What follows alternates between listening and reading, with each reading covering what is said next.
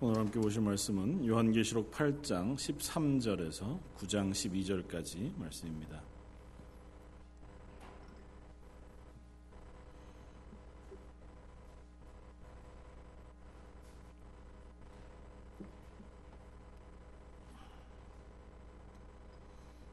요한계시록 8장 13절로 9장 12절까지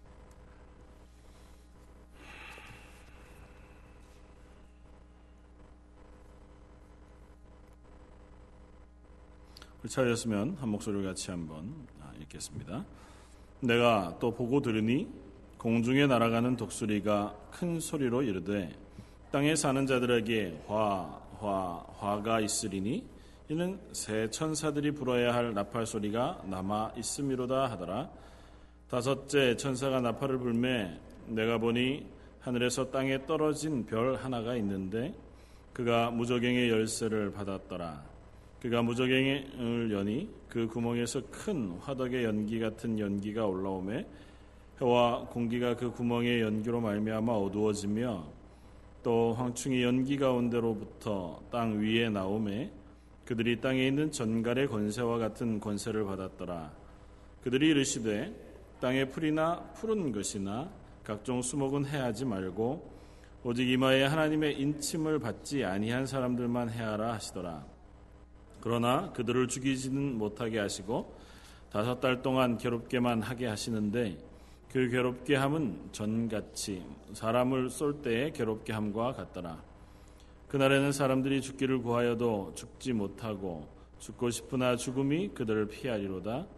황충들의 모양은 전쟁을 위하여 준비한 말들 같고 그 머리에 금 같은 관 비슷한 것을 썼으며 그 얼굴은 사람의 얼굴 같고 또 여자의 머리털 같은 머리털이 있고 그 이빨은 사자의 이빨 같으며 또 철 호심경 같은 호심경이 있고 그 날개들의 소리는 병거와 많은 말들이 전쟁터로 달려 들어가는 소리 같으며 또 전갈과 같은 꼬리와 쏘는 살이 있어 그 꼬리에는 다섯 달 동안 사람들을 해하는 권세가 있더라.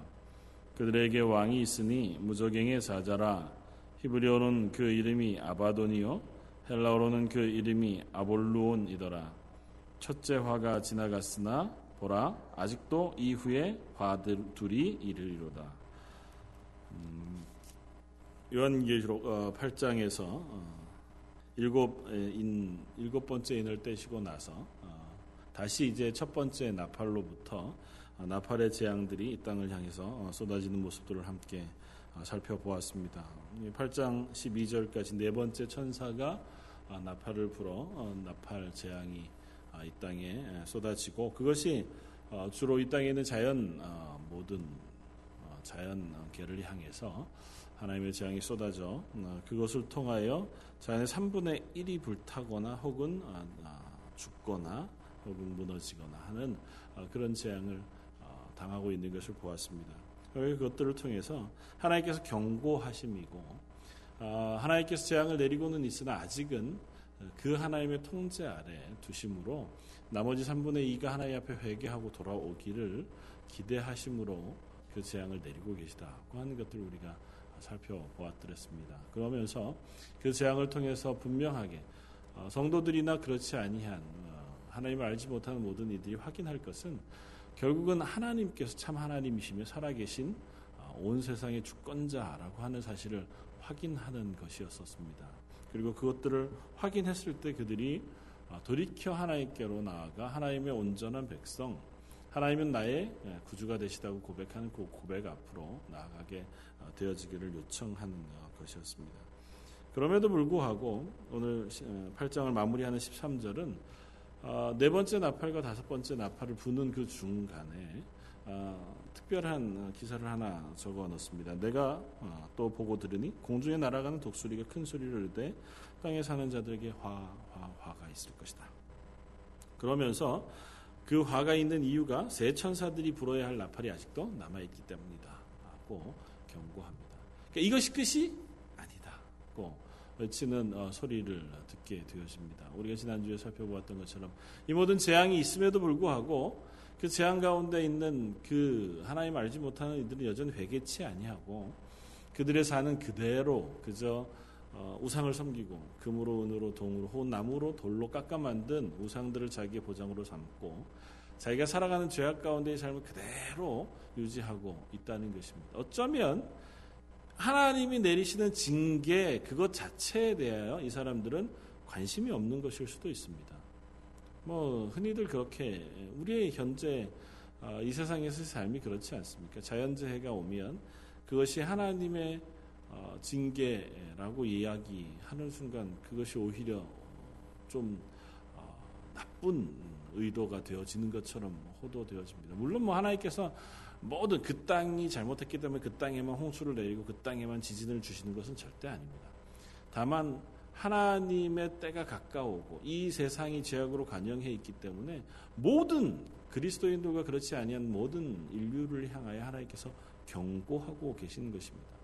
그리고 그 경고에 자연 속에 일어나는 수많은 재해들도 여전히 포함되어 있다고 하는 것을 우리는 고백합니다. 왜냐하면 어, 하늘의 해와 별과 달 그리고 이 땅의 모든 자연을 주관하시는 분이 하나님이시므로 하나님께서 이 인간의 죄악으로 어, 촉발되어진 시작되어진 자연재해들 뭐 대부분의 자연재해들이 사람들이 너무 많은 것들을 쓰고 먹고 훼손하고 망가뜨렸기 때문에 어, 지진이나 혹은 뭐 화산이나 어, 수많은 어, 자연재해들이 일어나는 것 아니겠습니까? 그런 것들을 내버려 두고 계시다는 거죠. 하나님께서 보호해 주시지 않고 막아 주시지 않고 그대로 그것이 이 땅에 쏟아지도록 내버려 두고 계시다고 하는 것을 우리는 고백합니다. 그럼에도 불구하고 많은 사람들은 그렇지 않다고 생각하죠. 세상에 수많은 어, 자연재해와 전쟁 혹은 사람들이 죽어가는 어, 병이나 어, 여러 가지 일들이 일어남에도 불구하고 그것들을 바라보면서 세상 사람들은 하나님을 알지 못하는 사람들은 그것의 원인을 우리의 죄, 우리의 악함에다가 두지 않는다는 것입니다. 어쩌다가 운이 나빠서 혹은 자연이 뭐가 변해서 그래서 그런 일들이 일어났다고 생각하고 그런 전쟁이 일어났다고 생각하고 혹은 그런 병들이 일어났다고 생각하는 거죠. 거기로부터 어, 돌이킬 만한 교훈을 얻지 못한다는 것입니다. 그러니까 그것이 얼마나 마음이 무디어져 가냐 하면 심지어는 명백히 이것이 우리를 향한 하나님의 경고라고 하는 사실을 명백히 알 수 있을 만한 상황에 놓여져 있음에도 불구하고 그 자리에서조차 그것이 하나님의 경고라고 하는 사실을 전혀 인정하지 않는 자리까지 인간은 충분히 나아갈 수 있다는 것입니다. 그건 그리스도인 아닌 사람들뿐만 아니라 그리스도인에게도 동일하게 어, 일어날 수 있는 일이라 그렇게 생각이 되었습니다. 우리들이 스스로 자꾸 뭐 성경이 얘기하는 것처럼 양심이 화인 맞은 상태. 그러니까 우리가 우리의 마음 속에 어, 촉발되어지는 하나님에 대한 감각, 죄에 대한 감각, 성령님께서 우리 속에 역사하셔서 우리로 하여금 깨닫게 하시고 또 우리로 하여금 민감하게 반응하게 하시는 것을 자꾸 무시하고 내 마음대로 내 원하는 대로 살아가다가 보면 그것이 무디어져 간다는 거죠.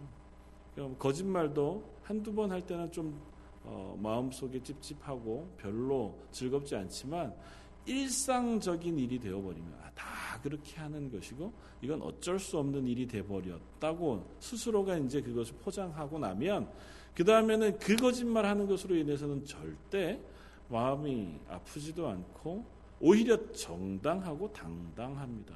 그것을 누가 뭐라고 하면 그것 때문에 오히려 분노하게 되어지기까지 합니다. 그건 뭐꼭 거짓말에게만 있겠습니까? 우리가 이 세상에서 사업을 하다가 보면, 뭐 비즈니스를 하다가 보면, 아니면 사람들을 사귀다가 보면, 어, 뭐 일어나는 수많은 일들 가운데 우리가 스스로를 자꾸 그렇게 속여서 덮어버리고 많은 일들이 얼마나 많은지 모릅니다. 음, 뭐좀 부끄러운 얘기지만 요즘 한국에서 어, 고위공직자가 되기 위해서는 청문회들을 다 하잖아요. 어, 고위공직자가 되기 위해서 청문회를 하면 꼭 드러나는 네 가지 비리가 있다면서요. 병역 문제, 위장 전입 문제, 부동산 투기 문제. 이거 안 하면 안 한 사람이 하나도 없을 만큼. 근데 그런 사람들이 다 교회 다니는 사람들이라는 겁니다. 신앙생활을 너무너무 열심히 하는 사람들인데도 불구하고 하나도 빠짐없이 똑같이 그 죄를 짓고 있다는 거예요. 그리고 그것이 죄인 줄 몰랐다는 것입니다.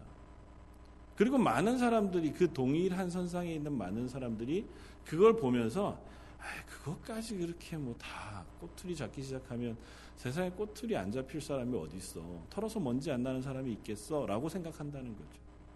물론 우리 다 죄인입니다. 그럼에도 불구하고 우리는 그것이 이제 통상적으로 용인되어지는 사회 속에 살아가고 있는 거죠. 그것을 더 이상은 죄로 생각하지 않습니다. 세금을 회피하기 위해서 계약서 정도 금액을 조금 낮추어서 쓰는 것 정도쯤은 당연한 일이지 그것이 죄가 되지는 않는 세상이 되었습니다. 그건 뭐 한국이나 여기나 비슷하지 않겠습니까? 우리 스스로가 우리의 스스로의 마음을 거기에다 그냥 내버려 둔다는 겁니다. 오늘 다섯 번째, 여섯 번째, 아, 일곱 번째 나팔을 부는 이 나팔을 불기 전에 하나님께서 뭐 독수리가 날아가는 독수리가 큰 소리로 외친다는데 또 어떤 전쟁인지 정확히는 모르겠습니다. 어쨌든 그가 외치는 소리가 있습니다. 니네 아직도 깨닫지 못하느냐? 이게 끝이 아니다. 아직도 너희에게 임할 재앙이 남아 있다는 것입니다. 하나님의 심판이 남아 있다는 것입니다. 그것이 너에게 화라 말합니다. 아, 이제 이건 넘어갔으니 3분의 1이 죽었고 나는 남았으니 어, 그러면 이제는 됐겠다. 그래서 나는 안 죽었으니까 이만하면 나는 어, 그, 그대로 살아갈 수 있겠다고 생각하지 말라는 겁니다. 끝나지 않았다. 하나님의 심판은 그렇게 유야무야하게 넘어가지 않는다는 것입니다. 하나님이 참고 계신 것을 나를 용서하신 것으로 생각하지 말라는 겁니다. 하나님이 오래 참으시는 하나님이셔서 지금 당장 징계하지 않는 것을 두고 괜찮다 하고 착각하지 말라는 것입니다. 우리가 주일로 호세아서를 살펴보면서 그런 얘기 했잖아요. 북쪽 이스라엘이 처음 세워지던 그 여로보암 때로부터 멸망하던 그때까지 300여 년 기간 동안 단 한 번도 북쪽 이스라엘의 어느 하나가 하나님 앞에 바로 회개하고 돌아, 돌이키는 일들이 없었습니다. 처음부터 끝까지 시종여일하게 계속해서 하나님을 떠나 바알과 아세라를 섬기고 하나님의 백성다운 자리에 서 있지 않았음에도 불구하고 하나님이 무려 300년을 참으셨다고. 남쪽 유다와 그리 멀지 않은 기간을 내버려 두고 하나님께서 멸망을 시키셨습니다. 하나님 참고 계시다고 해서 북쪽 이스라엘이 하나님 앞에서 잘 하고 있었던 것이 아니라고요. 하나님을 완전히 떠나서 하나님이 이 북쪽 이스라엘을 완전히 멸망시켜야겠다고 작정하심에도 불구하고 여전히 참고 계신 것을 선지자들을 통해서 그 수없이 얘기했음에도 불구하고 그 이스라엘 사람들이 알아듣지 못했다고. 그것이 꼭 그때 당시에 북이스라엘 사람들에게만 해당되는 말이 아니라는 겁니다. 오늘 요한계시록을 통해서도 똑같은 이야기를 하고 있는 겁니다. 하나님이 참고 계시다. 제발 하나님 참고 계시는 동안에 정신 차리고 돌아오너라. 성도들에게는 조금만 더 참으렴. 너희가 답답하고 힘겨운 걸 안다. 하박구 선지자가 기도하는 것처럼 왜 하나님 아직도 언제까지 우리가 여기에 있어야 됩니까? 왜 하나님 저 악한 사람들을 그대로 내버려 두십니까? 하나님 당장 역사해 주셔야겠습니다. 고 기도하는 성도들의 기도를 하나님께서 조금만 참으렴. 아직도 숫자가 다 차지 않았다.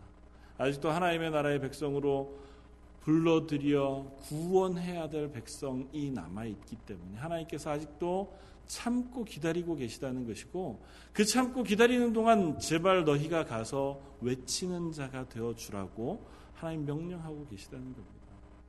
하나님 왜 아직도 그대로 내버려 두십니다. 까라고 묻지 말고 네가 가서 하나님이 살아 계시다는 것을 그들에게 선포하라는 것입니다.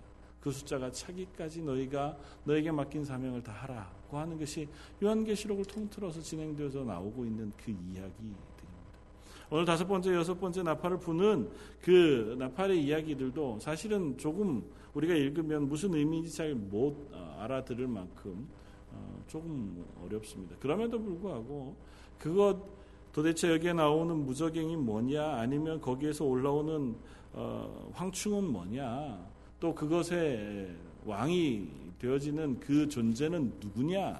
무적행의 열쇠를 받은 사람은 천사냐? 아니면 사단이냐? 이런 것, 그 황충의 모양은 이러하다고 어, 기록한 황충은 사실은 메뚜기거든요. 구약에 계속해서 표현되어진 건 메뚜기인데 황충의 모양을 쭉 이렇게 기술하고 설명하고 있는 그 설명들을 읽어보면 어, 독특합니다. 사람의 얼굴을 하고 뭐 여자의 머리카락 같은 것이 있고 가슴에는 호심경 같은 흉배가 있고 이런 설명들을 하는 도대체 이 존재가 뭐냐? 그래서 어떤 음, 분은 이 황충을 지금 미군에서 쓰고 있는 뭐 아파치 헬기다 뭐 그런 얘기를 하기까지 했다고 해요. 그런 것이 중요한 것이 아니고 이 이야기를 통해서도 하나님 동일한 얘기를 하십니다.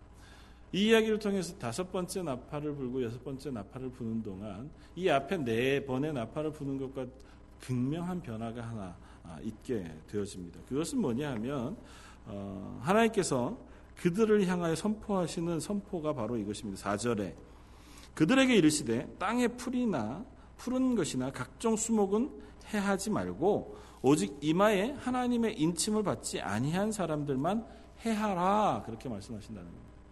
앞에는 자연을 향하여 하나님께서 어, 하나님의 심판을 선포하셨고 그 자연의 3분의 1씩이 하나님의 징계를 받아 또 불타거나 죽거나 혹은 뭐 무너지거나 파괴되거나 했습니다. 그런데 이 다섯 번째 나팔을 부심으로 일어난 저 무적행에서 올라온 이 황충 그 을을 통해서 하나님 하시는 심판은 그 생명들에게 하지 말라는 것입니다. 남아 있는 푸른 풀 혹은 뭐 초목들 그들에게 그 징계를 행하는 것이 아니라 딱 대상을 명확히 정해 주셨습니다. 누구냐 하면 이마에 인침을 받지 아니한 사람들. 다시 말하면 구원받지 못한 이 세상의 존재들. 그들을 로 하여금 어, 징계의 대상을 한정해 두셨습니다.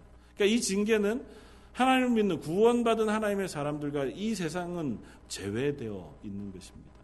그러니까 다섯 번째 나팔을 통해서 하나님께서 이 땅 가운데 하나님의 심판을 행하시는 것은 그들이 회개하게 하기 위함이라기보다 오히려 그들을 향하여 하나님이 징계의 손길을 내놓고 있으신 것입니다.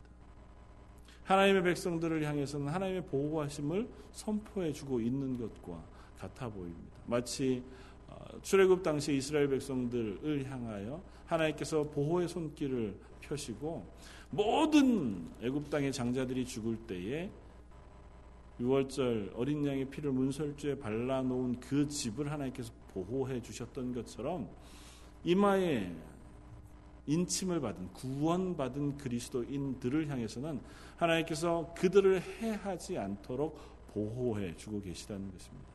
그러므로 이 다섯 번째 나팔을 통해서 하나님께서 이 세상 사람들을 징계하시고 그들을 향하여 하나님의 심판이 이 땅에 강력하게 임하고 있음을 확인시켜 주시는 그 일을 하고 계신 것은 그것이 믿는 사람들을 향한 시험, 그래서 그들로 하여금 더 연단하여 하나님의 바른 백성이 되게 하시기는 목적이 아니라 이 세상에 하나님 알지 못하는 이들을 마지막으로 경고하여 그들에게 하나님이 살아계시다는 것을 심판함으로 선포하고 계신 거예요. 그런데 제한이 있습니다. 그들에게 그 징계를 행하시기는 행하시는데 제한이 있어요. 기간을 두셨습니다. 다섯 달 동안. 그리고 그들이 죽을 수 없게 하셨습니다. 엄청난 징계를 행하세요. 5절에 그러나 그들은 죽, 어, 그들을 죽이지는 못하게 하시고 다섯 달 동안 괴롭게만 하게 하시는데 그 괴롭게 함은 전갈이 사람을 쏠 때에 괴롭게 함과 같더라. 아, 그들에게 임하는 이 징계와 심판이 너무너무 아프고 힘겹습니다. 괴롭습니다. 그럼에도 불구하고 어, 그들이 죽지 못합니다. 다시 말하면 그것으로 인하여 그들의 생명이 끝이 나지 않습니다. 그것이 어쩌면 징계나 심판의 가혹함, 그것이 얼마나 큰 고통인가를 확인시켜주는 또 다른 한 표현이기도 하겠지만 그것이 그것으로 인하여 이 사람들을 끝내고자 하시는 징계는 아니라는 거예요. 그러니까 최후의 징계는 아니라는 거죠. 이걸 통해서 그들을 최후로 징계하시고 많은 하나님의 심판대 앞에 세워놓고 이제 너희는 영원한 지옥으로 떨어뜨리는 심판은 아닌 거예요, 아직은. 그들을 징계하세요. 그들을 아프게 하시고. 그리고 하나님 알지 못하는 그들을 완전한 징계 속에 던져 넣으심으로 어, 하나님께서 그들을 향하여 심판을 완성하시는 것 같아 보이지만 여전히 하나님이 참고 계시다. 기회를 부여하기를 바라신다는 것. 그들의 생명을 해하지 않으시고 다섯 달 동안이라고 하는 시간을 정해 두심으로 그 안에 그들이 다시 하나님의 살아계심을 기억하게 하기를 원하시는 것입니다. 이 황충이라는 것은 어떤 의미에서 구약에 계속 거듭거듭 심판의 도구로 사용되어졌던 그리고 표현되어졌던 메뚜기를 의미하는 것으로 우리가 이해할 수 있습니다. 그러니까 뭐 실제로 그 재앙이 메뚜기를 통해서 그들에게 임할 것이다. 뭐 그런 의미는 아니고요. 메뚜기를 통해서 하나님께서 이스라엘을 심판하실 때 메뚜기를 통해 주어지는 심판의 의미들이 있었습니다. 그건 뭐냐면 메뚜기들이 중다하다. 숫자가 엄청나잖아요. 뭐 펄벅의 돼지 같은 소설을 보면 그야말로 하늘을 새카맣게 덮고 메뚜기 떼들이 와서 지나가고 나면 밭에 아무 어, 농작물이 남아있지 않은 것. 그것이 메뚜기 떼 위력이라고 이야기하더라고요. 그러니까 숫자가 하나 둘이 아니라 너무너무 많은 그 숫자로 인하여 주어지는 위협. 그것이 메뚜기 떼를 통하여 주어지는 심판의 위협이었습니다. 이런 표현이 구약에도 한번 나옵니다.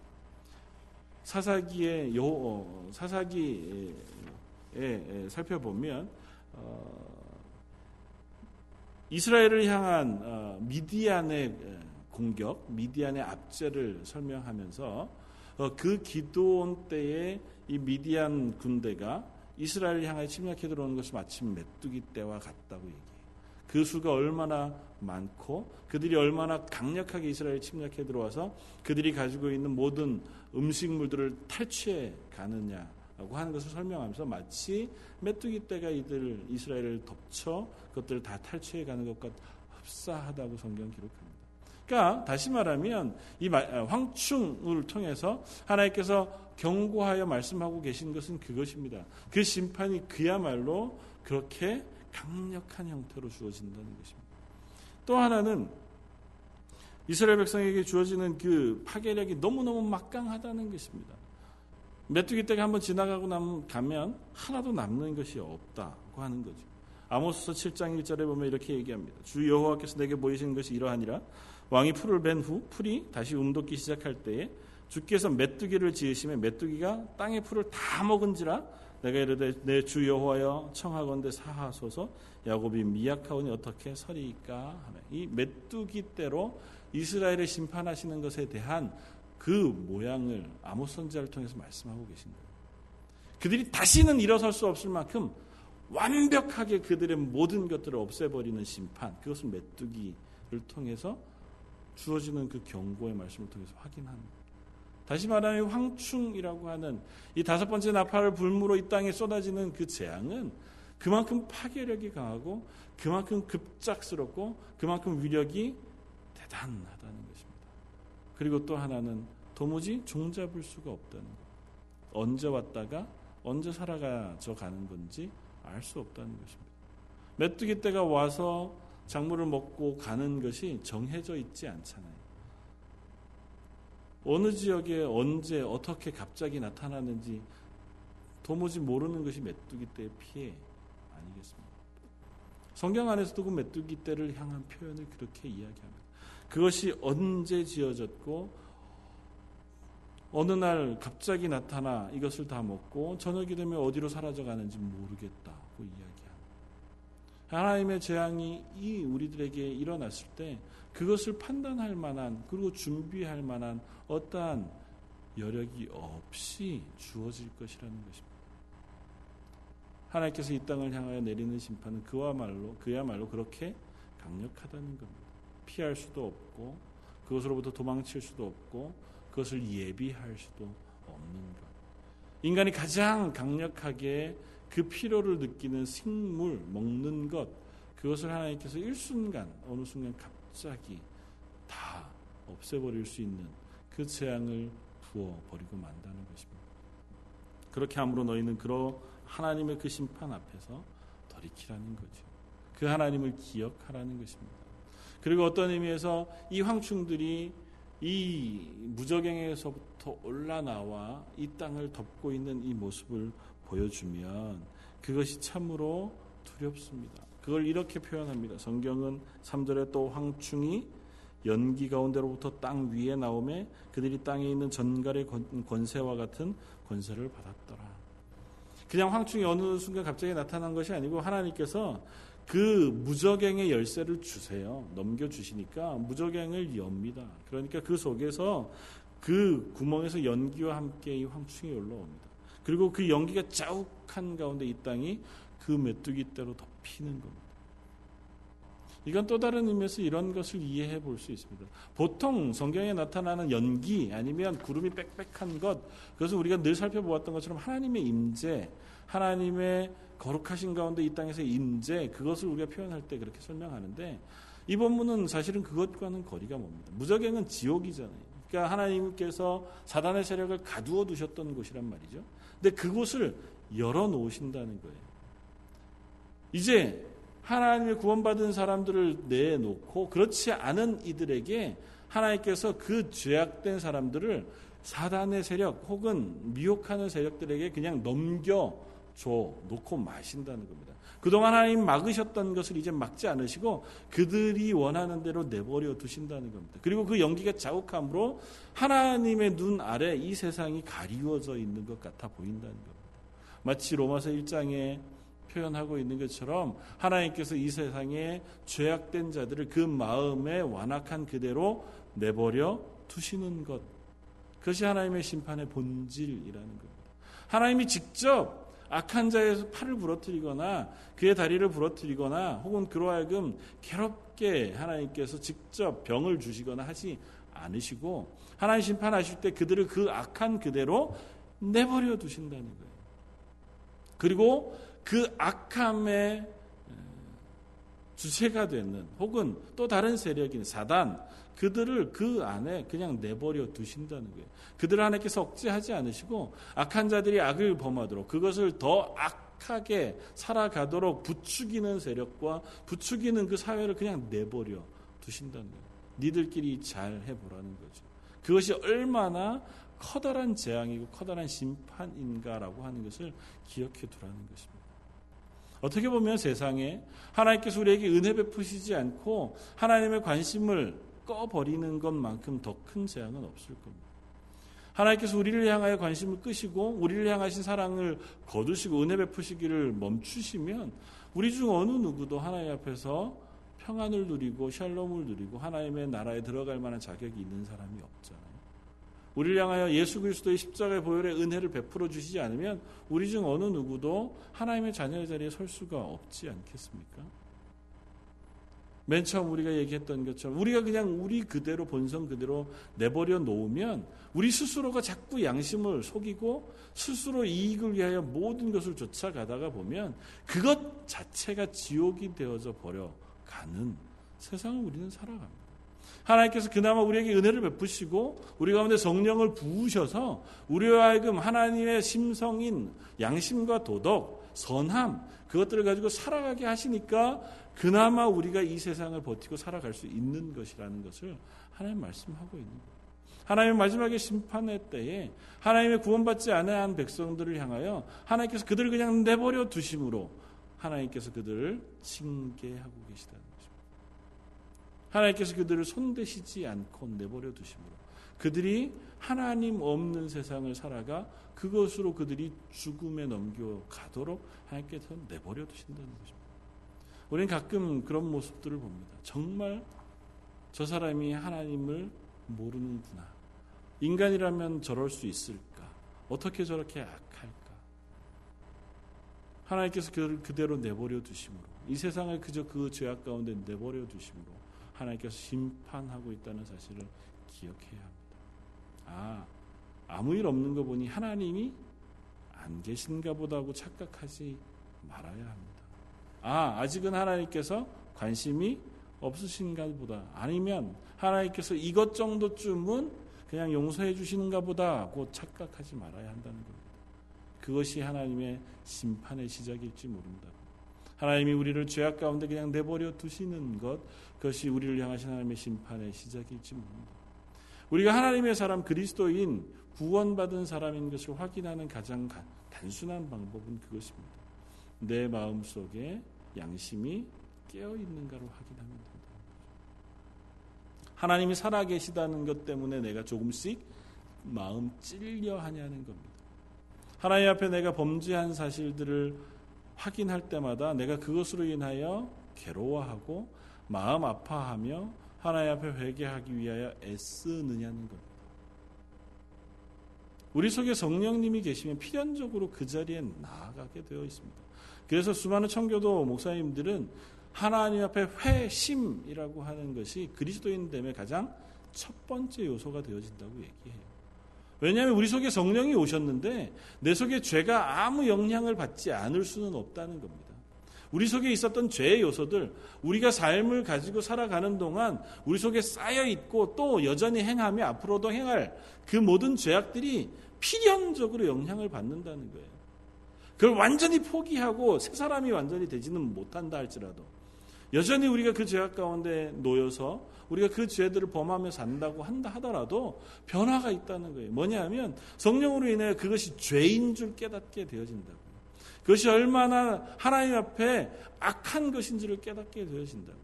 그것에서 그대로 있는 것이 우리에게 얼마나 괴롭고 힘겨운 일인가를 알게 되어진다고. 그 하나님 믿으면 예수 그리스도의 구원을 내가 내 속에 체험하게 되면 세상 사는 것이 어려워질 수밖에 없어요. 전에는 고민 안 하던 건데 갑자기 고민이 되는 거죠. 전에는 멀쩡히 그냥 잘 내가 장사하고 회사도 다니고 뭐 여러 가지 일들을 했는데 하나님의 은혜를 받고 나니까 하나님의 말씀을 알게 되고 나니까 거기에 자꾸 부닥치는 게 생기는 거예요. 야, 이건 내가 안 해야 될 것 같은데. 내가 이거는 아, 그동안은 몰랐지만 하나님 별로 좋아하실 것 같지 않은데 라고 하는 부닥침이 생길 수밖에 없다. 그것이 하나님이 우리를 사랑하시는 증거입니다. 그것이 하나님이 우리를 구원하신 증거입니다. 그것이 없으면 하나님 우리를 그냥 내버려 두신다는 얘기잖아요. 우리가 범죄하는데도 불구하고 하나님 우리를 그냥 그래 네 마음대로 해 내버려 두신다는 거잖아요. 그 기간이 100년이든 200년이든 우리의 평생이든 무슨 상관이 있겠습니까? 그렇게 내버려 두고 끝이 나면 우리의 갈 곳은 지옥밖에 되지 않아요. 그러나 그리스도인들 하나님의 구원받은 이들에게는 그것을 그대로 내버려 두시지 않고 자꾸 말씀하신다고요. 그건 아니라고 말씀하시고 거기서 돌이키라고 말씀하시고 그래서 안 되면 때리시기도 하고 혼내시기도 하시고 우리를 연단시키시기도 하셔서 하나님 살아계신 것을 그 삶 속에서 드러내고 확인하게 하신다는 겁니다. 오늘 이 다섯 번째 나팔장 그 황충의 재앙 어쩌면 마치 전갈, 전갈과 같이 쏘는 강력한 죄의 요소들은 하나님이 그것을 통제하지 않으므로 이 세상 가운데 죄인된 인간들이 스스로를 괴롭게 하고 또 이 사회 속에 죄악으로 관영해져 가는 그 모습 그대로를 그리고 있는 것인지 몰라요. 하나님 우리 속에 하나님의 은혜를 베푸시고 하나님의 마음을 깨닫게 해주시지 아니하면 로마서는 그렇게 얘기합니다. 하나님을 알되 하나님을 영화롭게도 아니하며 감사하지도 아니하고 오히려 그 생각이 허망하여지며 미련한 마음이 어두워졌나니 스스로 지혜 있게 있다 하나 어리석게 되었다고. 그래서 하나님께서 그들을 마음의 정욕대로 더러움에 내버려 두시니까 그들이 지 하나님의 진리를 거짓으로 바꾸어 피조물을 조물주보다 더 경배하고 섬긴다. 하나님께서 그들을 부끄러운 욕심에 내버려 두셨으니 그들이 여자들을 순리대로 쓸 것을 바꾸어 영리로 써서 남자들도 순리대로 여자 쓰기를 버리고 서로를 향하여 음욕이 부릴 듯 하며 남자가 남자와 더불어 부끄러운 일을 행한다 그렇게 말합니다. 동성연애 그것 하나가 하나님 앞에서 굉장한 범죄가 되는 게 아니에요. 로마서가 이렇게 얘기하고 있는 것은 뭐냐면 하나님이 우리에게 주어주신 순리를 내 스스로의 이성과 내 판단에 따라서 바꾸어 쓰고도 그것이 죄인지 모르는 상태로 하나님께서 내버려 두신다는 거예요. 하나님이 우리를 지으신 원래의 순리대로 사는 삶의 모양을 하나님께서 우리에게 알려주시고 그대로 살도록 하나님께서 우리를 가르치시고 말씀하시는데 인간이 교만해지고 죄악 가운데 놓여져 스스로 지혜 있다고 생각하므로 하나님의 말씀은 무시해요. 그리고 내 이성과 내 지혜, 내가 판단하는 것에 의하여 그것을 바꾸어 내 마음대로 해석하고 그것이 참이라고 얘기한다. 지금 이 북미에서 동성연애라고 하는 것은 이제는 허용해야 되는 것 정도가 아니라 그것이 죄라고 얘기하는 사람은 꼴통이 되어버리는 세상이 되어버렸습니다. 왜냐하면 스스로가 지혜가 있기 때문에 그래요. 스스로가 하나님의 말씀보다 내 지혜, 내가 가진 판단, 내가 가진 상식이 훨씬 더 뛰어나다고 착각하고 있기 때문에 하나님이 그냥 내버려 두신다니까요. 그렇게 내버려 두시는 것이 하나님의 징계라고. 하나님께서 그들이 그냥 자기의 지혜를 따라서 자기의 지식을 따라서 자기의 판단을 따라서 자기가 생각하는 것을 따라서 살게 내버려 두시는 것 자체가 징계가 되어진다. 그런 시대에 우리가 하나님의 말씀을 따라서 순리대로 선하고 온전하게 살아간다고 하는 것은 당연히 쉬운 일이 아닐 것입니다. 칭찬받고 또 환호 받으며 그 가운데서 정말 평안하고 부요롭게 살 수 있는 삶은 아닐 것입니다. 그래서 말세지 말이라고 하는 것이 하나님 앞에서 우리의 삶이 참으로 어렵고 힘겨운 고난의 시간들인 것처럼 인식되어지는 것일지도 몰라요. 그럼에도 불구하고 우리가 하나님과 동행함으로 그 하나님의 말씀에 순종함으로 하나님의 말씀에 반응함으로 나는 그래도 하나님이 살아계시다는 것을 인정하고 믿고 그분으로부터 위로를 얻고 그분으로부터 격려받고 그 은혜를 우리가 누리며 살아가는 사람들이길 바랍니다. 그 하나님이 나의 하나님 되십니다고 고백함으로 우리가 세상의 다른 어떤 것보다 더 큰 위로와 격려를 받는 하나님의 사람들이길 바라고 하나님 나를 그냥 내버려 두시지 마시고 하나님의 말씀으로 가르쳐 주십시오. 나로 하여금 깨닫게 해 주십시오. 내가 악한 길을 가고자 할 때 나를 그곳에서 돌이켜 주십시오. 기도할 수 있기를 바랍니다. 우리가 악한 길에 그냥 내버려 두어져 있으면 어쩌면 이 세상에 살아갈 때 편안하다고 느낄지 모릅니다. 이 세상은 어쩌면 그런 인생을 복받은 인생이라고 얘기할지 모릅니다. 그러나 성경은 분명히 이야기합니다. 그것이 결코 하나님의 사랑과 복받은 인생이 아니라 하나님으로부터 심판받은 징계받은 인생인 것을 분명히 말씀합니다. 우리에게 하나님이 말씀하시고 하나님이 때로는 우리를 아프게 하시고 그 말씀으로 채찍질 하실 때에 감사함으로 내가 하나님 앞에 나아가 회개하고 돌이켜 그 하나님의 은혜를 구하는 자리에 서는 저와 여러분들 되시기를 주님의 이름으로 부탁을 드립니다. 한번 같이 기도하겠습니다. 감사 찬양을 받으시기 합당하신 주님. 우리들을 향하여 우리의 죄악된 삶의 자리에 그대로 내버려 두시지 아니하고 때로는 아프도록 말씀하시고 때로는 우리에게 위로와 격려와 은혜 베푸시기를 기뻐하시며 우리로 하여금 하나님의 자녀의 자리로 돌이키게 하여 주심을 감사합니다. 저희가 하나님의 말씀을 묵상할 때마다 들을 때마다 읽을 때마다 또 기도하며 하나님의 은혜를 사모할 때마다 하나님 저희를 하나님의 자녀의 자리에 서게 하여 주옵소서. 하나님의 말씀으로 가르쳐 주옵소서. 그래 이 땅에서도 그 하나님이 나의 하나님 됩니다. 고 고백하며 살아가는 저희 런던 제일 장로교회 모든 성도들 되게 하여 주옵소서. 모든 말씀 예수님 이름으로 기도드립니다. 아멘.